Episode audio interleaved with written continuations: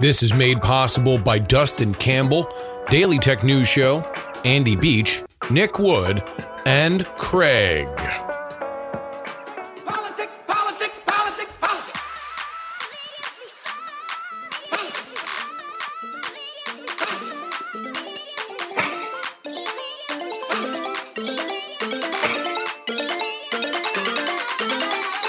Hello and welcome everybody to the Politics, Politics, Politics program for September seventh, twenty twenty-two. Your old pal Justin Robert Young joining you back in Austin, ready to rock and roll. Labor Day pew, behind us. That means we got nine adrenaline-fueled, power-packed weeks until the midterms. Oh, buckle up. Don't get scared now, because it is time to finally decide these general elections. The fate of the Senate hanging in the balance. The fate of the House hanging in the balance. The Dobbs ruling has totally reshaped where we are headed, but is this the moment when you absolutely want to bet on the Republicans? Because after Election Day, we're going to look back and say, boy, we should have probably bet the fundamentals after all. All of that is obviously up for debate. Oh, by the way, speaking of debates, that is at odds in two of the big Senate races that we have been following, both in Pennsylvania and in Georgia. And today, it led to the hometown paper of John Fetterman, the Democrat leading in this race, to write an editorial saying, if Fetterman can't debate, then maybe it is time to seriously worry about his health. How will that affect everything? And the battle between Warnock and Walker. Also, I'm going to do a big old deep dive into the speech that Joe Biden gave last Thursday. I really, I mean, I, I'm I'm kind of blown away by it. I, I kind of think it says a lot about where the White House believes this race is going. And I've got a lot to talk about the choice of decor that they went with. But stay along for that. Also, we're going to give you, because that, that's a lot of politics, right? That, that's a lot of nitty gritty, dirty, uh, under the fingernails politics. And trust me, we're going to have nothing but that going forward. So every once in a while, I like to give you guys a little bit of a combo breaker. And so I got a little bit of a wonky interview for you. Yeah. Morris Kleiner is a man who just wrote a book about occupational licensing and regulatory capture.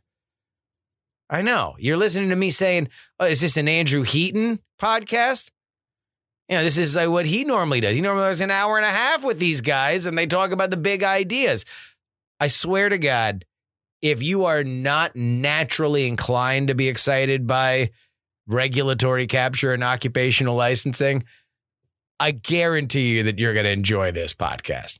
You're going to enjoy this interview because Morris is great and it's not the dense subject that you might think. Indeed, you can probably boil it down to, why does my florist need a license? All that. But first,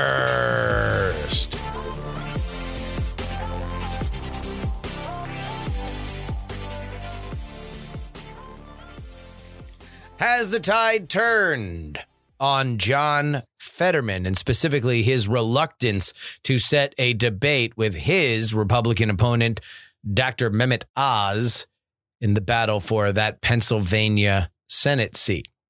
The Pittsburgh Post-Gazette published a article saying, or editorial rather, saying that beneath campaign nastiness, legitimate concerns about Fetterman's health. We read now from said editorial. Pennsylvania Lieutenant Governor and U S Senate candidate John Fetterman has not fully recovered from the serious stroke he suffered in May. His campaign has acknowledged that he has obvious struggles with, quote, auditory processing, unquote, and speech.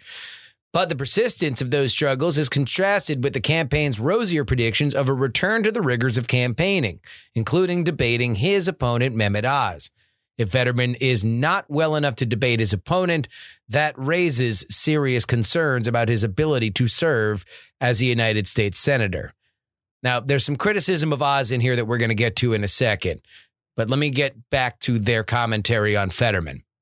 Fetterman's campaign asserts confidently that he will make a full recovery and that he's doing the hard work, including speech therapy, to accelerate that recovery.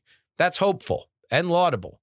But stroke recovery is notoriously unpredictable, and the campaign's early predictions proved optimistic.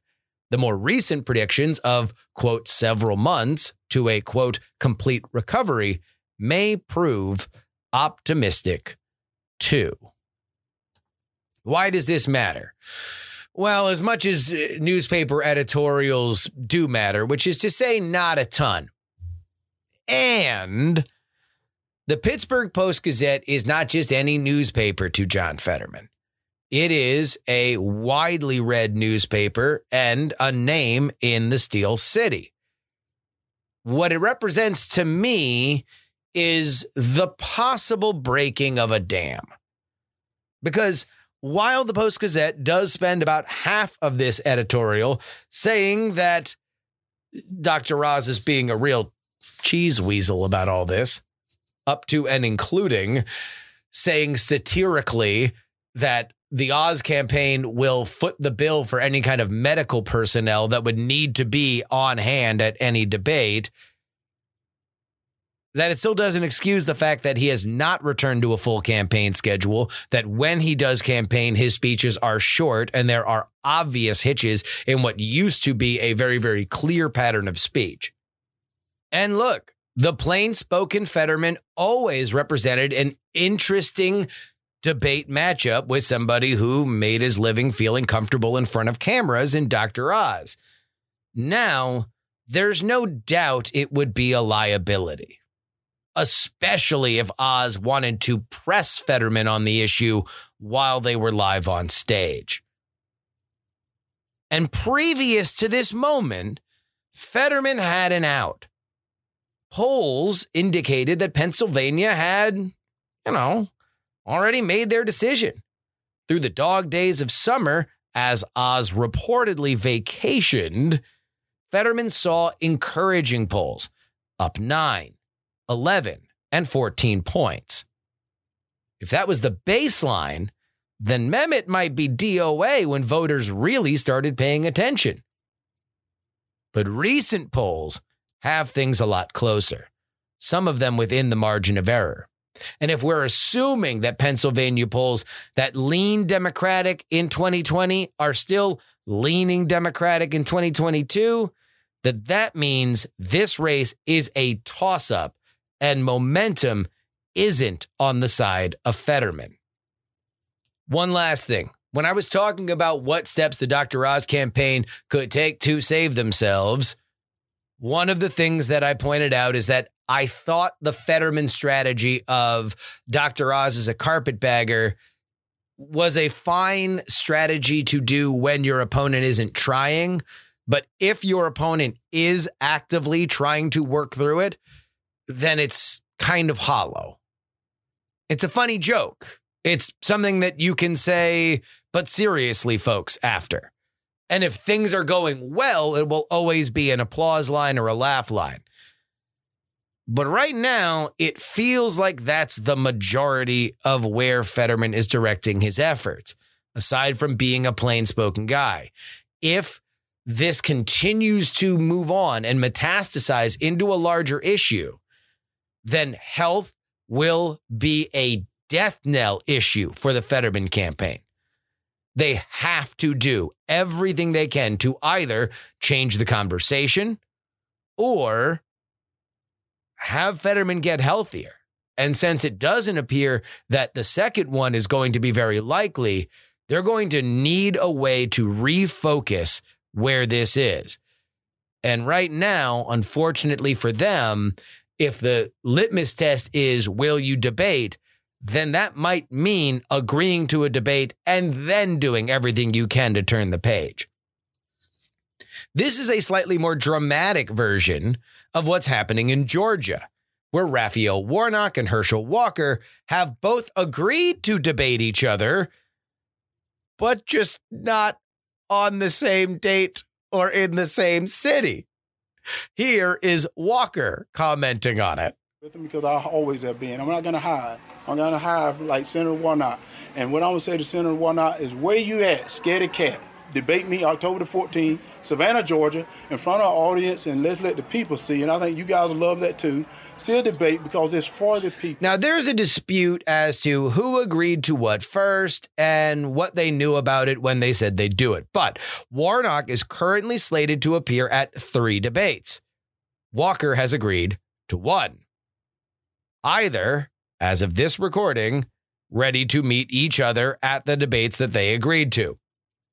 Now, Warnock, the Democrat, is still leading in the Real Clear Politics average in this race, but did not lead a single poll that came out in August. Walker notched slim leads in both of those. And in an ironic twist, what could uh, push the hand-picked Trump nominee Walker past the finish line is the stronger polling of mortal Trump enemy, Georgia Governor Brian Kemp, who as of now does not seem particularly vulnerable to Democratic challenger Stacey Abrams. Still, a debate between Warnock, an eloquent pastor, and Walker, who ranges somewhere between folksy and an interview with a U F C fighter who just woke up from being knocked out, would probably benefit the Democrat. So if Warnock would like to debate three times and Walker would like to debate once, it would seem to me that Warnock would be benefited by having this debate on whatever kind of ground that Walker wants. The likelihood of Walker blowing up his campaign by saying something insane is way higher than Warnock doing the same, at least in my opinion. Still, this stuff in both of these cases is very much par for the course. Debates spar over who and when things are going to happen a lot. And it has only happened more and more over the last few years as controlling the narrative and the rewarding of a Republican base for not playing into something that might be looked at in the past as Democratic institutions taking advantage of Republican candidates by giving them unfair questions has led to these issues becoming a little stickier. All that being said, I assume both of these races will stage debates. How many of them? Well, that remains a question. Politics, politics. Me, me, me, me, me. Ladies and gentlemen, if you want to support something that is very rare in this day and age, independent, ad-free, except for this, content about political races that actually reinvest the money that comes in so I can be your eyes and ears as these campaigns unfold?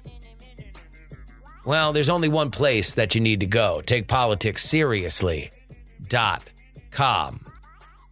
Hey, by the way, a Palm Beach County judge awarded uh, Donald Trump's legal team the victory of having a special master appointed to the case of uh, the F B I raiding his Mar-a-Lago estate.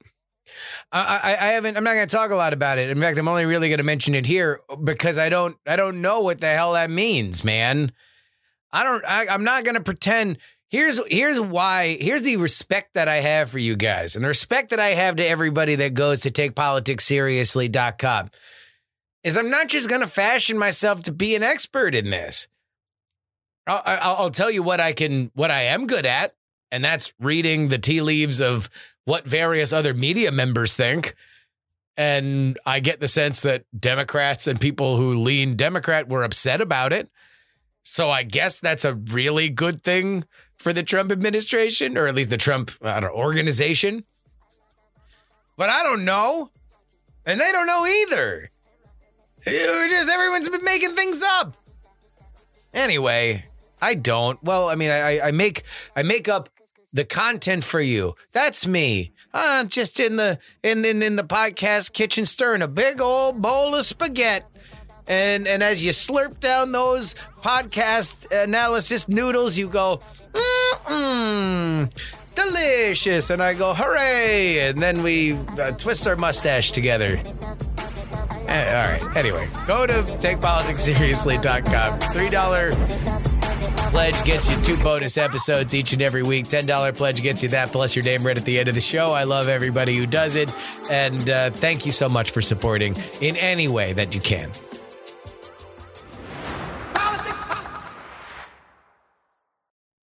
I took notes on the Biden speech. Watched the Biden speech. Took notes on the Biden speech. Here are my notes. We open with some soaring but common rhetoric about the miracle of America. The speech happened in Philadelphia, outside of Freedom Hall. So we get, you know, America, what a beautiful experiment that happened on the eyelash of Jesus or whatever.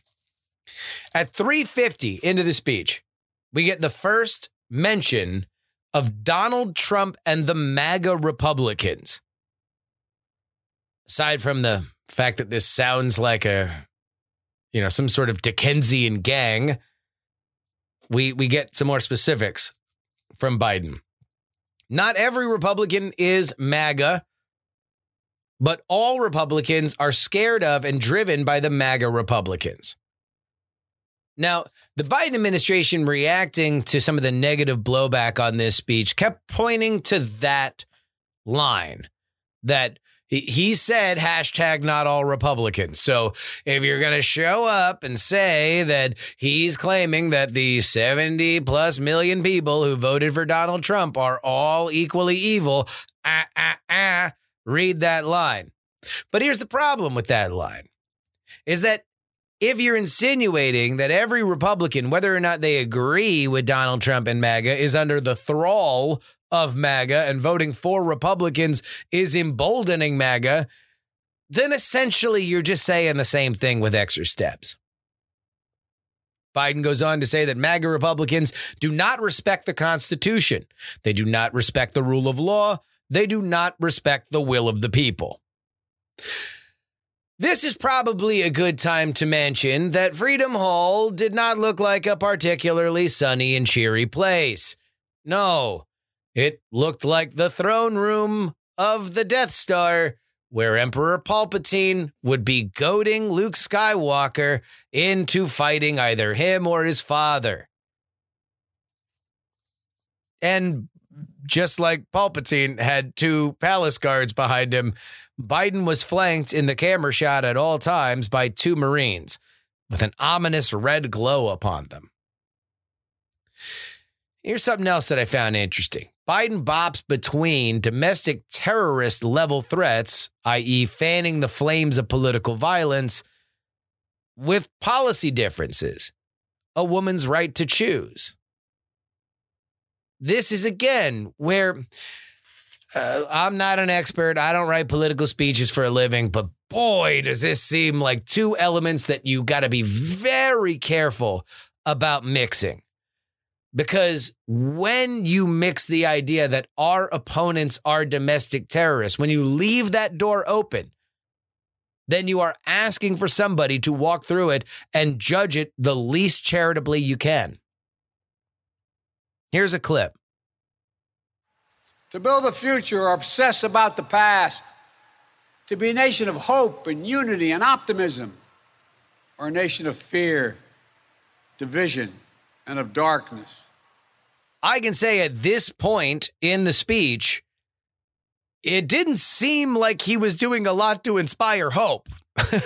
It seemed from the visual presentation to what he was saying that the majority of what he was doing was instilling a sense of fear in the electorate that the following evildoers cannot continue to run amok. Biden then went on to make a passionate appeal for the end of political violence in America, which, aside from January sixth, I was not initially aware was an ongoing problem, at least any more than normally happens in our kooky little country. He goes on to say that the violence that he's talking about are continuing threats of violence. So saying that somebody is going to do X, Y, and Z, to which point I would say, you know, in general, all that stuff is disgusting to me. It is awful. It is not something that any one party can say they don't have people making unhinged calls to Congress. That that is just a thing that happens. By the way, let's talk about January sixth for a second. According to a June sixth poll, half of G O P respondents believed that January sixth was led by left-leaning activists, which is to say that I don't think that there is much clear evidence that a majority of even Trump supporters believe that the riot at the Capitol was justified or good. Oddly, it seems quietly to be a bit of a bipartisan agreement. Biden goes on to say that, quote, we cannot uh, believe that there are only two outcomes in an election. Either we won or we were cheated, end quote. I mean, you know, I wonder if he's going to say that line next to Stacey Abrams if he heads down to Georgia to campaign for her. That's all I would ask. That's all I would ask. Yet it is sixteen minutes in to a twenty-four minute speech that Biden actually talks about anything that has happened since he was inaugurated.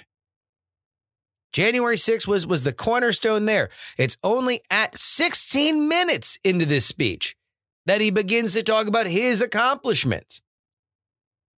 nineteen minutes in, he says he's optimistic about America, which is something that kind of comes at a surprise when he's talked about everything else. He says empathy that fuels democracy sees us not as enemies, but as fellow Americans. Also, he responded twice to being heckled. Those are my notes. Let me also say this. I thought Biden was energetic. I, I think if Biden gave more speeches with that level of uh, uh, energy and focus, that there would be less of the does this man have dementia stuff. That for all of the criticism that he got for that speech, there was not a ton of it that pointed to him feeling lost or unfocused or whatever. Now, it seems clear to me that the White House believes a few things. Number one, for the Democrats to win, the midterms need to be about Trump. Personally, I don't agree. I think that for Democrats to win, the midterms need to be about abortion. He mentioned precious little about that and certainly did not give the kind of emotional rhetoric to that issue, which we have actually seen move the needle, as he did for Donald Trump. Two, the White House believes that for Biden to make Trump the center of this midterm, he needs to become Trump, singularly focused on what people are talking about on television and social media. For Trump, that was Hillary, Bernie, and whomever else wanted beef. For Biden, it is Trump. And number three, the White House does not have faith in the legislative achievements of his first two years on the job to run on them. Otherwise, he would have led his speech with those instead of them being a drum roll at the end. Now, imagine if the structure went a little something like this. My fellow Americans, we fought hard through the darkest hours of twenty twenty together. unemployment at staggering levels, children falling behind as they were out of school, and the deep divisions of a presidential race. And thanks to over eighty million of you, we prevailed, hoping to usher in a much-needed daybreak. But folks, you know what they say about things becoming darkest before the dawn. On January sixth, twenty twenty-one, we saw a repulsive sight play out on live television. The storming of our Capitol by forces determined to rip the rightly won election away from the majority of our country. And still, a few days later, when I took the oath of office, I swore to be the president of all Americans.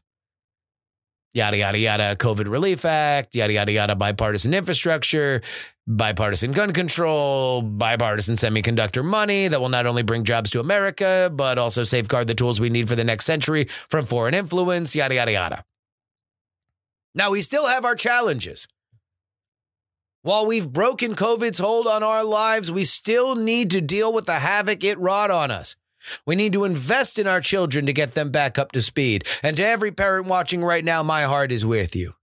And of course, just like that dark moment in January of uh, last year, we still have political unrest in our country. We still have those that would seek to destabilize our democracy. It's not everybody. I don't even want to use the name of the opposition party because I don't think it's all of them. But I'll tell you who they are. Cowards. Because America thrives on the battlefield of ideas. America thrives on the turnout of its citizens to vote. America thrives because after the votes are counted, we get back to what truly matters. Our family, our faith, and our country. Imagine if that was the structure. Oh, and by the way, do it in front of an ice cream shop or something. Ground somebody as earthy as Joe Biden in front of something that looks like Main Street instead of looking like a, a, a dark, sinister palace where the goons are about to shoot anybody who wrong things. But, you know, that's just my opinion. Politics, politics. Let's lighten things up. Indeed, we'll have a license to lighten. Luckily, we don't need one of those. But there are hundreds, if not thousands, of jobs in America and around the world that do require professional licensing. How does that happen? Why does it happen? And what does it do not only for people who want to work in those industries, but the people who interact with those professionals? To answer that, and many, many, many other questions, we have the author of a brand new book, Grease or Grit, International Case Studies of Occupational Licensing and Its Effect on Efficiency and Quality. He joins us now. His name is Morris Kleiner. Welcome to the show, Morris. Well, thank you for inviting me. So your book is is all about uh, regulatory capture. Can you please explain to the listeners what exactly that is and some examples of how they would see it in their daily life? Sure. Uh, glad to. Uh, generally, and in terms of regulatory capture with respect to occupational licensing, is that an occupation, be it dentists or hygienists or teachers, uh, set requirements to get into an occupation. And that uh, results in requirements perhaps being higher than they need to be to do the job. As a result, fewer people get in, and the people who are lucky enough to get in uh, get higher wages and uh, get to work more and have better working conditions. So it's great for the people who are on the boat, but it's a lot tougher for people who are trying to get on it. So when we talk about situations like that, is that by and large governmental restrictions, or is it often, you know, the the uh, you know trade groups that are saying you need to be this tall to ride? Well, it's both. Uh, that is, you have uh, in the context of what's often called public choice theory, individual groups who are able to get members to join their organization and uh, get the government to license an occupation. And I think the in terms of uh, licensing one oh one. Uh, this is a, a, a, a labor market outcome that, that has grown from about five percent of the workforce to a, about a quarter of the workforce. And it gets the members of the association to get government to uh, restrict entry, uh, limit entry under the guise of uh, increasing quality to consumers. So that's how you you you normally have this happen, right? Is is uh, do these situations often just sort of naturally creep up higher and higher, that the standards for which you need to get a license uh, will will kind of always be going one percent more difficult? Or do they happen more often because there's a opposite example, like some kind of horrifying thing that makes the news? And so this is why we need to make stricter laws on who does what. Well, it's complicated, and it's some of both. That is, there's public interest, that is, some horrifying event, as you suggest, uh, results in uh, the legislature licensing a particular occupation. For example, mortgage brokers during the uh, crisis of two thousand eight, two thousand nine mm-hmm. uh, became licensed. Uh, but generally, it's been uh, occupations uh, themselves imposing requirements, that is, lobbying the legislature. It's sort of the perfect storm. You get members who are doing a similar job.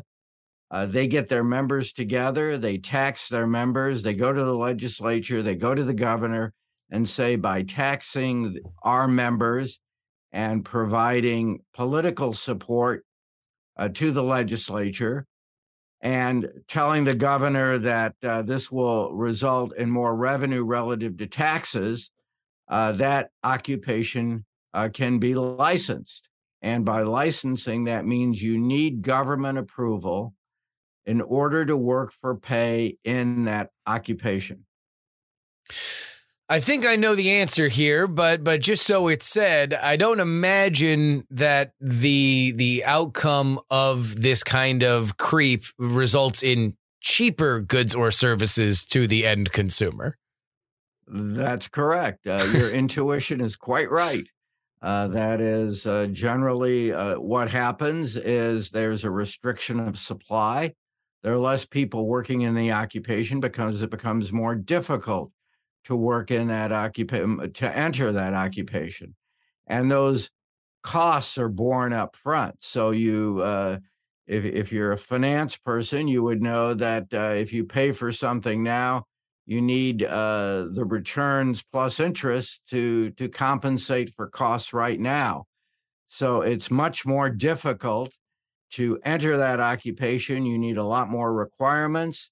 Uh, if you don't have the funds, or if you are not uh, financial, uh, if you're not financially able, or, or uh, if you if there's a huge opportunity cost to entering that occupation.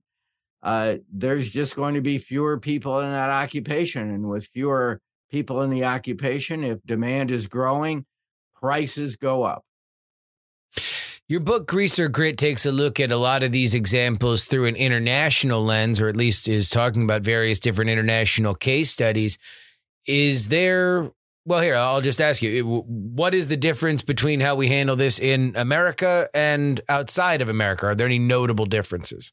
Well, one of the, the big differences is uh, we have a, a very diverse uh, uh, republic, so that in, occupational licensing in the U S is generally, that is seventy-five percent or so at the state level. So each state sets its own requirements for entering and, and geographic mobility, that is the ability of people from other states to enter that state. Uh, so that you have fifty different requirements in order to be an interior designer. Uh, in Europe, uh, there's generally national requirements to enter an occupation, uh, with some exceptions, one of them being Canada. But in general, uh, it is uh, national requirements uh, in order to be a, a podiatrist. So then in America, if if for whatever reason you do not meet the regulatory standards in one state, you can go to another and get licensed doing effectively the same job. That that's correct. And uh, one of the interesting uh, public policy changes has occurred uh, in Arizona, uh, where there was legislation that was passed a, a few years ago, which allowed people who are licensed in any other state, if they were a resident of uh, Arizona, to move to that state. And once they were a resident and they were licensed in another state, Arizona would accept uh, their their requirements to to work right away. Uh, that was unusual. Most states, you have to meet those requ- the requirements in that state. The Arizona so Governor Ducey, uh, who was yeah. the the leader of that movement, and and since that time, there have been seven other states that have really uh, haven't gone quite as far as Arizona, but they've moved in that direction to allow people to move to that state and immediately become licensed if they're a resident of the state. So the Arizona example, uh, is that for all licenses or or just specific industries? Uh, they they had a blanket uh requirement or re- reducing of a requirement that if you move to that state and you're licensed in another state, they would accept that license, much like a driver's license. If you're licensed uh, in Minnesota, my sure. state, you can go to Arizona and uh, drive in Arizona. So that would even include stuff like like the bar or or, or legal uh, uh, requirements. So like to practice as a lawyer, you could just move to Arizona and that's a thing? Well, there may there there you did have to pass their uh, you did have to pay fees and so on, Arizona fees, and register and so on. So there were some costs, but uh, those were, with some exceptions, uh, there you could move to that state and immediately practice. Uh, so in in healthcare, if you were a, a respiratory therapist, you could move to to Arizona and immediately start to practice as a respiratory therapist. That's fascinating. When did that happen? About three years ago, just before the pandemic. I can't imagine that that was particularly popular with some of the trade groups that operate in Arizona. that That's very true. But Arizona is, is fortunate. They're a growing state. That is, uh, their employment is growing, uh, industry. So relative to many other states, uh, they they thought that this would be a net positive. That mm. is, if you were, uh, this would uh, allow more services, more service workers, where most of licensing takes place, uh, to uh, have an ample supply of healthcare professionals, uh, uh, construction professionals, electricians, plumbers, uh, and uh, other financial services, uh, insurance agents, uh, uh, and and many other uh, financial services that that are licensed. So this was a blanket uh, a blanket acceptance of licenses from other states. I would also imagine that that makes sense for Arizona because it, it is a state like my home state of Florida, where oftentimes professionals who have already gone through this process want to move from often colder areas into sunnier areas like Arizona and Florida. So they can entice them all the more by saying, hey, look, you don't really have to reset up your entire existence. You can just roll in, fill out a few forms, and you're good to go. That's right. Uh, and uh, that that certainly has not taken place, uh, although it's certainly a warm weather state in California.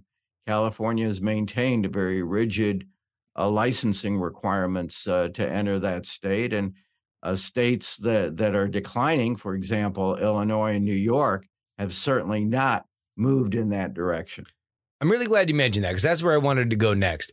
I, I would I would wonder if, you know, the uh, I think it's the, the Henry Kissinger quote that that you know the, the knives are the sharpest when the pie is the smallest. That, that that might play an effect in states like if Arizona is growing, so therefore it can be more lenient than than maybe some of these states with at least slowing populations, if not declining populations, uh, would, would be the opposite. But then again, I would also wonder, do you have any examples of internationally where you do have declining populations in certain areas that that this process has gotten more rigorous or more protectionist? Well, the European Union is sort of an interesting example. Within the used to be twenty-eight, and after uh, the U K uh, moved out, there are now twenty-seven members of the European Union, and they allow, at least legally, uh, the, there are obviously cultural and language issues that that are that are serve as big barriers to mobility, but they allow uh, all professions to move across the European Union with no additional licensing restrictions. Now, uh, going back, the, there are a few bar examples. You mentioned lawyers earlier. There are some examples where you do need to uh, take a test on the local uh, requirements to, to become a lawyer. But for most occupations, for example, plumbers, electricians, uh, and healthcare professions, you can move across the twenty-seven nations of the European Union with no barriers. Hmm. So would that be, is is the European Union's population declining? I I, I guess I haven't I haven't kept my eye on on international population trends. Well, in a it's minute. Certainly not growing. It's yeah. it's a stable population, and and uh, certainly some nations are growing. Certainly, fertility rates are very low in Europe, uh, and the only way they're growing is uh, through migration. But uh, for the most part, they're very stable. Uh, population, certainly not growth the way Arizona, Florida uh, are growing uh, in or Texas in the U S.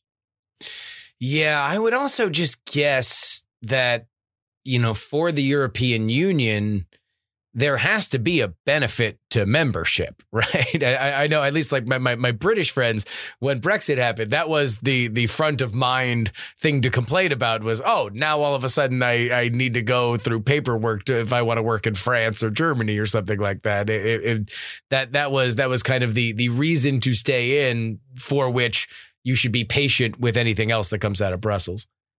Right. And and and sir, but also there were uh, uh Britain was the uh, beneficiary of lots of licensed occupations.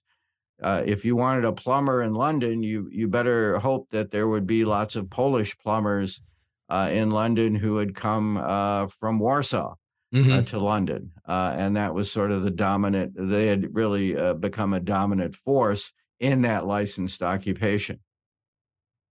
Poli- uh, the the Polish plumbers had Polish kind of do- plumbers do- dominated the market to uh, London. Yes, yes. Oh wow! And was that because they had an easier licensing system, or? Well, it was very easy. That's right, because they were part of the European Union, and uh, that that's an issue that Brexit may have uh, put uh, more sand uh, in the ability to move from uh, Warsaw to London. But then again, there's also no reason why London or, or the, the the U K can't say, well, now we offer the same thing that Arizona does. If you're licensed in in, in Poland, then congratulations, you you can you can stay here. Yeah, I think that's a possibility, but certainly uh, the uh, the local plumbers uh, may not be as open to accepting Polish uh, plumbers now that they have the power to lobby uh, the the British Parliament to keep out uh, Polish plumbers, so that, uh, that that it becomes much more uh, akin to what's happening in U S states. This might be an unfair question because I'm asking you to subdivide some of your research here, but when when you're looking at the totality of occupational licensing, how much of it is beyond the line of having a four-year college degree, if not more, and how much Uh, uh, occupational licensing happens for careers that would happen with a high school education or lesser?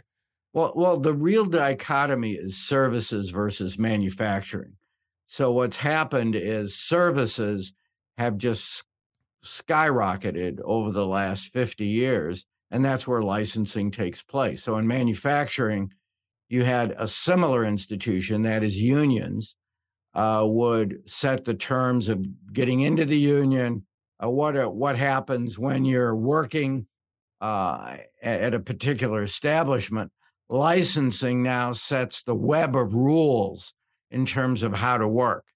Uh, so that's been very different uh, in uh, in the case of licensing, and and that's one reason, as I mentioned earlier, licensing has exploded from five percent of the of the pop, of the workforce in the nineteen fifties to one out of four. So if you add all the people covered by the federal minimum wage, plus all the people who are members of unions, you get about half the number of people who are in a licensed occupation. Now, there is some overlap, but this is the big institution now in the labor market, and what happens in terms of restricting entry, moving across state lines, is uh, the real barrier to both entering an occupation and moving across state lines, or, and this has become a, a really important issue, uh, the issue of ex-offenders.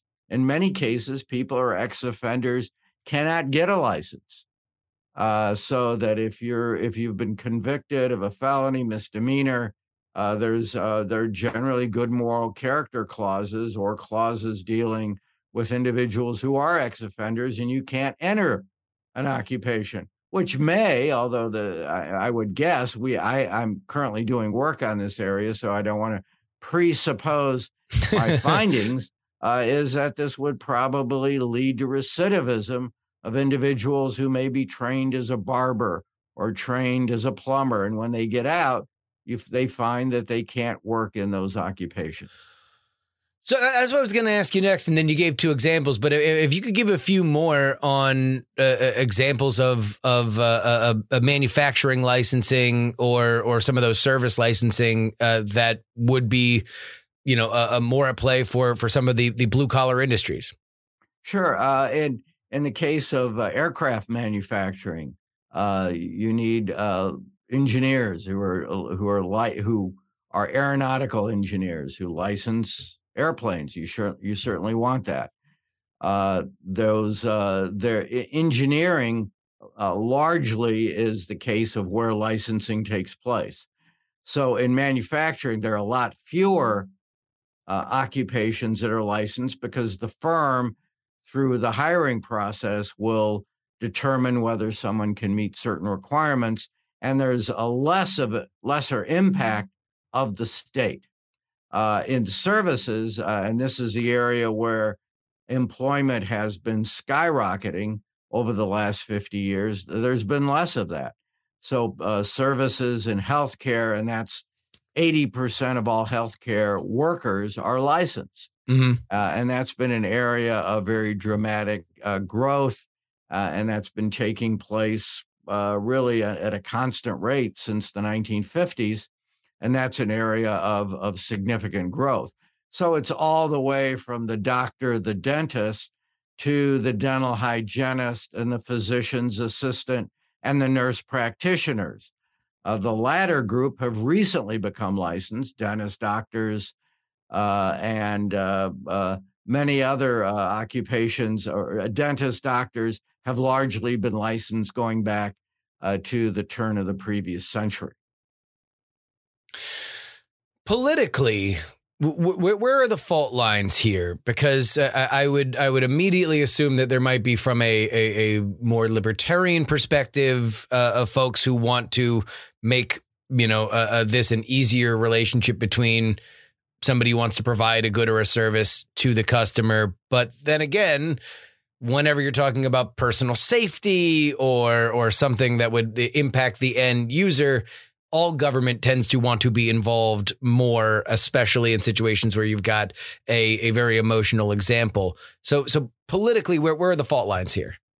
Well, I think I think you you raise them, and and it is complicated in the sense that what people think of as public interest. Uh, so this these are areas where there might be the spread of a disease if a if an incompetent doctor doesn't pick up on a particular virus or bacteria uh, that could spread. And that certainly is a public interest issue. And then you have what I mentioned earlier, what was called the public choice perspective. And that is where you have the occupations lobbying and trying to get tougher regulations uh, in order to keep people out and making sure their members, if you're a professional association, much like a union, you want to make sure that your members are well taken care of. And that means having high barriers to entry, both within the occupation or people coming from other states or people coming from other countries. Uh, so these are all issues. And that's that's where the fault line is, is the, the line between public interest and public choice. Do you have an example of an industry that found itself uh, overly guarded in its occupational licensing and and had to sort of deregulate uh, across the board? Well, there are there are some uh, examples of occupations that have become deregulated. Uh, some of them were just because there were so few few, few members of that occupation, watchmakers in a particular state. Uh, there were there were a lot of watchmakers were licensed. Yes, yes. Uh, uh, locksmiths, uh, upholsterers. Uh, these are all occupations that, that at some point have been licensed. Uh, that uh, that there's a movement to deregulate uh, some of these occupations. There was a, in your state of Florida, there was a big push to deregulate over fifty occupations, including ballroom dancers. Now, for someone like me with two left feet, uh, perhaps you want to keep me off the ballroom floor. Uh, but the, this is an occupation that has been licensed. Uh, and florists in Louisiana uh, were uh, or continue to be licensed. So there are many of these occupations where uh, you, uh, the public might question uh, the public interest part and might suggest that the public choice part, that is, members of the occupation want to make sure that there's less competition and keep people out, might be the driving force. How much of a revenue stream is licensing for governments big and small? Well, it's fairly large. Just think of all the teachers who are licensed. Just think of all the nurses who are licensed. They're paying one hundred fifty dollars to four hundred dollars per year uh, to maintain their license. Plus, they have to have continuing education. Uh, the industry that I'm part of, uh, the education industry, really promotes it. We get a lot of money for offering continuing education classes to licensed individuals. So there's a lot of Uh, full-time equivalents or revenue streams that come to law schools, that come to architecture schools, uh, to come to interior design schools, offering courses in order to make sure that uh, licensed individuals meet their continuing education requirements. Well, that's glad. I'm, I'm, I'm glad that there's another revenue stream for academia. It seemed like everybody was really hurting. Uh, uh, uh, uh, well, I'll tell you, this has been a, a fascinating a conversation. If you guys want to go buy this book, it is Grease or Grit, International Case Studies of Occupational Licensing and Its Effects on Efficiency and Quality. It is out next week, but you can buy it pre-order right now on Amazon. And as we always say, whenever we got authors on, uh, uh, sure, you can buy it everywhere, but help out the authors, pre-order it on Amazon. It helps the most that you could possibly do in terms of getting attention for stuff.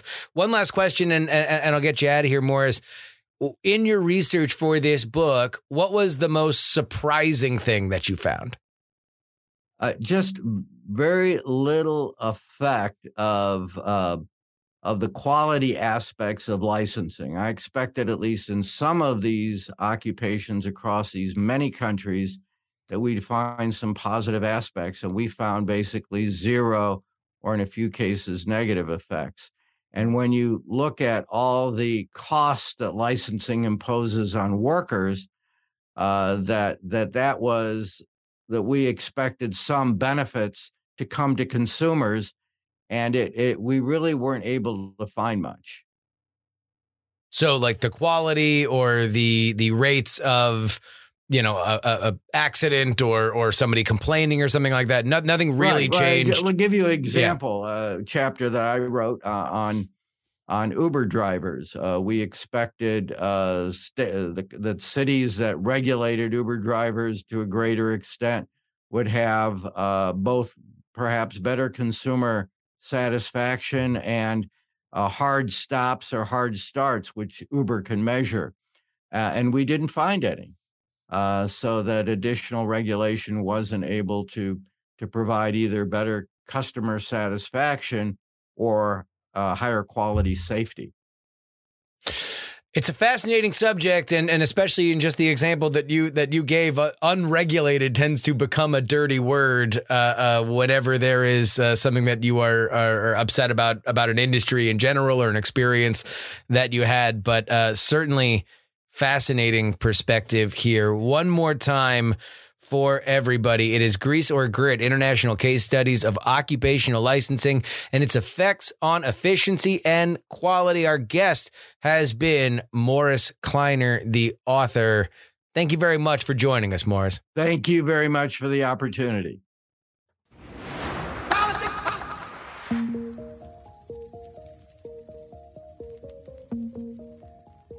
And that'll wrap it up for us today. Politics, Politics, Politics is written and recorded by me, Justin Robert Young, for Dog and Pony Show Audio in Austin, Texas. If you would like to buy Morris's book, you can go to p x three guest dot com. Letter P, letter X, number three, guest dot com. You want to email the show? It is the young american at gmail dot com. Hit us up on our Twitter, p x three tweets. You can find me live on Twitch three days a week, p x three live dot com. Sign up for my Substack, where I am writing semi-weekly, p x three newsletter dot com. Share this podcast with your friends, family, and clergy, p x three podcast dot com. If you would like to, in a, a, a surge of inspiration, because you've liked this episode so much, just throw me whatever pocket change you have. You can do so. PayPal.me slash PayJury, P A Y J U R Y. Our Venmo is Justin Young twenty, and our Cash App is P X three cash. You can send me anything that you'd like in the mail to P O Box fifteen thirty-one eighty-four, Austin, Texas seven eight seven one five. I asked you guys for hats, because I said I had already paid my student loans. I didn't need to get ten thousand dollars from the government, but what I would like is a hat. And boy, you guys have sent me a ton of hats. I think I'm up to five hats that have come in. I got an American flag hat, a Steelers hat, a minor league baseball hat. It's great. It's amazing. Thank you so much. And keep sending them, because I love this bit. It's P O Box one five three one eight four, Austin, Texas seven eight seven one five. Again, P O Box fifteen thirty-one eighty-four, Austin, Texas seven eight seven one five. Of course, if you would like to get bonus content on this show, you can always do so at take politics seriously dot com. three dollars tier gets you two bonus podcasts per week, covering all the news that we miss on our free podcast schedule. And the ten dollars tier gets your name read at the end of the show, like these fine folks in the Titanic. ten dollars tier: Matt, M C Dradio, Unsafe D B Levels, Katie, Amanda, Yo Bimble Shop, D B for Bongo, Niemeister, Catherine, Todd, persons familiar with the matter, and vote Gloria Young for King of the New World Order. Edison, Up, Up, Down, Down, Left, Right, Left, Right, B A Select Start, Doctor G, Neil, Charles, Darren, Hundred Mile Runner, Idris Arslandian, Blue Front and the Lenina, D L, Steven, Chad, Nomadic Terran, Diana Turn two, Miranda Janelle, Adam, Chief Andy, Robert, Casey, Paul is awesome, Brad, Richard, D. Laser, Just Another Pilot, Middle-Aged Mike, who loves Frank Got Abducted, Utah, Jimmy, Montana, The Gen, A L D L D L D, Really? Chopper, Andrew, and Joshua. If you would like to join their ranks, very simple, take politics seriously dot com. Only nine weeks left of shows if you want to get your name on the twenty twenty-two midterm election. On Friday's episode of the program, we will see the glorious return of our friend Jeff Maurer. He wrote a great article on his Substack questioning what exactly is a progressive. It's good stuff. And he's always a good time. Till then, your old pal Justin Robert Young saying, some shows talk about politics, others talk about politics, and still more discuss politics. But this, this is the only show that dares discuss. Oh, three.